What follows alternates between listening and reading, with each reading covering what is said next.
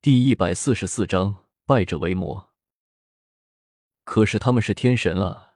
云望尘有些迟疑的向着巧合回答了一句，同时在自己的心中问了自己一句：如果我是天神，我会在乎那些蝼蚁的死活吗？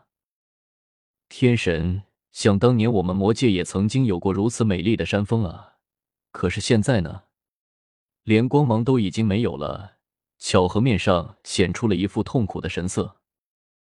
那是魔界，云望尘开口说了一句，却怎么也说不去了。从小根深蒂固的教育，让他觉得魔族就是应该被消灭的种族。可是真的是如此吗？巧合这样的魔族，却又该死吗？云望尘看了一眼巧合，不再说话了。你想说我们魔族原本就该死吗？巧合望了云望尘一眼，眼神之中没有丝毫的不忿，只是清澈如水一般的淡然的望着云望尘。我，我不是这个意思。云望尘被巧合的这个样子吓了一跳，不由得退后了一步，开口低声的说道：“你是不同的，可是魔族毕竟还是魔族啊。我倒是想问问你，我们魔族究竟做了什么，让你们人族这么痛恨我们？”少数树上有所记载的那些个魔头，只说他们杀了多少人，你们有没有记载过他们为什么杀人？你又知不知道他们为什么杀人？巧合望着云望尘，忽然笑了起来。说着这样的话题，巧合竟然莫名其妙的笑了起来，只是泪水止不住的落了下来。巧合，云望尘微微一呆，顿时也不知道应该说些什么来安慰巧合了。只是拍了拍巧合那毛茸茸的头顶。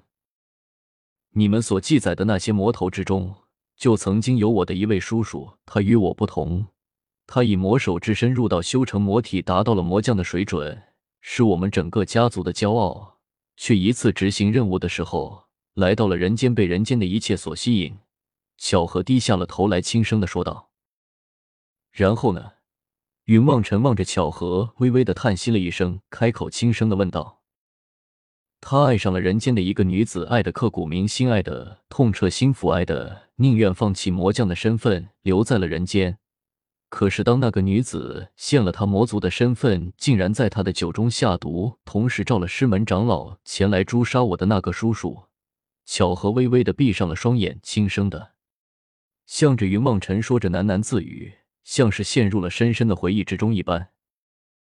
什么？云望尘不由得微微一愣。放弃了魔将的身份，无所谓高官厚禄。云梦尘觉得这倒是没什么，可是他知道，如果他背叛了魔界，将会受到什么样的恐怖的惩罚。这个魔竟然有这样的决心吗？云梦尘不由得心中也微微的有了一丝的敬佩。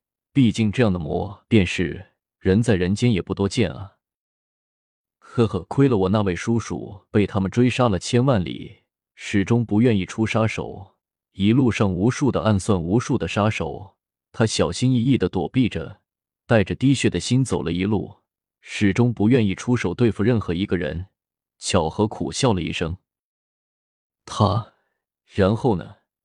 云望尘虽然知道这个故事的结局必然说不出的惨烈，但是依旧忍不住的开口，向着巧合问了一句。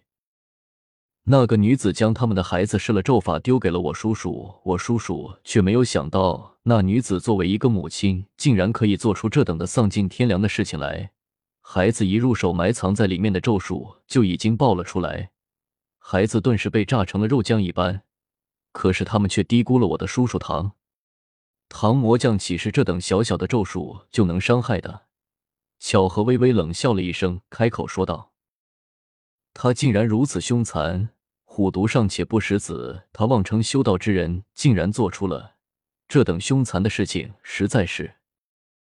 实在，云望尘实在说不出话来了，只是双拳握得紧紧的，向着巧合开口说了起来：“呵呵，我叔叔顿时伤心欲绝，魔性大血屠三千里，那三千里之地上所有的人家都被我叔叔在一夕之间尽数屠杀，赤地三千里。”再无人烟，然后你们流云宗、少阳等大派出手屠魔，将我叔叔斩杀在了千峰山。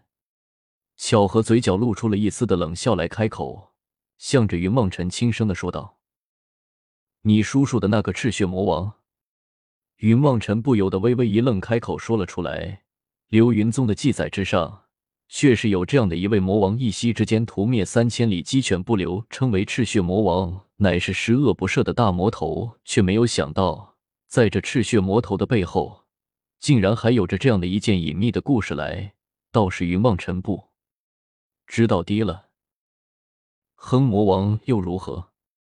这个赤血魔王。”却是你们人间一手缔造叔叔，他叛出魔界，我们整个家族几乎被牵连的灭门，却换来了如此的下场。你说说，我们又去找谁诉苦呢？魔界？难道我们魔界真的就没有好人了吗？巧合低声的喃喃，忽然抬起头来，望着云望尘，开口道：“望尘是谁告诉你，我们魔族都不是好人呢？”师傅。云望尘不由得开口回答了一句，却见巧合笑道：“那又是谁告诉你师傅？你师傅的师傅，师傅的师傅的师傅呢？历史却总是由胜利者来书写的！”巧合说着，轻轻的叹息了一声，躺在了地上，微微的闭上了双眼。历史胜利者，云望尘回忆着刚才巧合所说的话，心头没来由的一阵剧震，望着巧合说道。那么谁又是胜利者？自然是天神了。只怕你们人间又会成为天神胜利的炮灰，便如当日的月光龙族一般，便如曾经强大的人间。巧合微微一笑，望着繁星点点的星空，向着云望尘有些开心的笑了起来。不会的，他们是天神啊！云望尘愣了一下，开口说了一句，声音。却是极小，小到了他自己都觉得有些不相信自己的话的地步了。希望人间不要变成第二个魔界，这里毕竟也算是我的家。巧合侧过头来，轻轻的闻了一下身边的不知名的野花，裂开大嘴笑了起来。师弟，云望尘刚想要说话，却听得耳边传来的风问的声音，连忙将巧合扔回了自己的须弥盖子之中，爬了起来，开口笑道。师兄，你找我有事吗？呵呵，我就知道你又躲在这里图清静了。师傅让我来找你的，说是有事情和你商量，让你迅去流云大殿。风问笑呵呵的开口，向着云望尘说了一句：“师傅，什么事情啊？”云望尘微微一愣，不由得开口向着风问问了一句，却见风问笑道：“我怎么能够知道呢？你去了就会知道了，快去吧。”别让师傅就等了，只怕是什么重要的事情呢。各派的掌门似乎都在。各派掌门，云望尘微微一愣，开口道：“那好，我这就过去。”云望尘答应了一声，连忙御剑而起，向着流云大殿的方向飞了过去。片刻功夫，云望尘已然来到了大殿之中，却见果然各派掌门全都汇聚一堂，但是人人都是面色沉重。见了云望尘进来，所有人的目光顿时集中在了他的身上。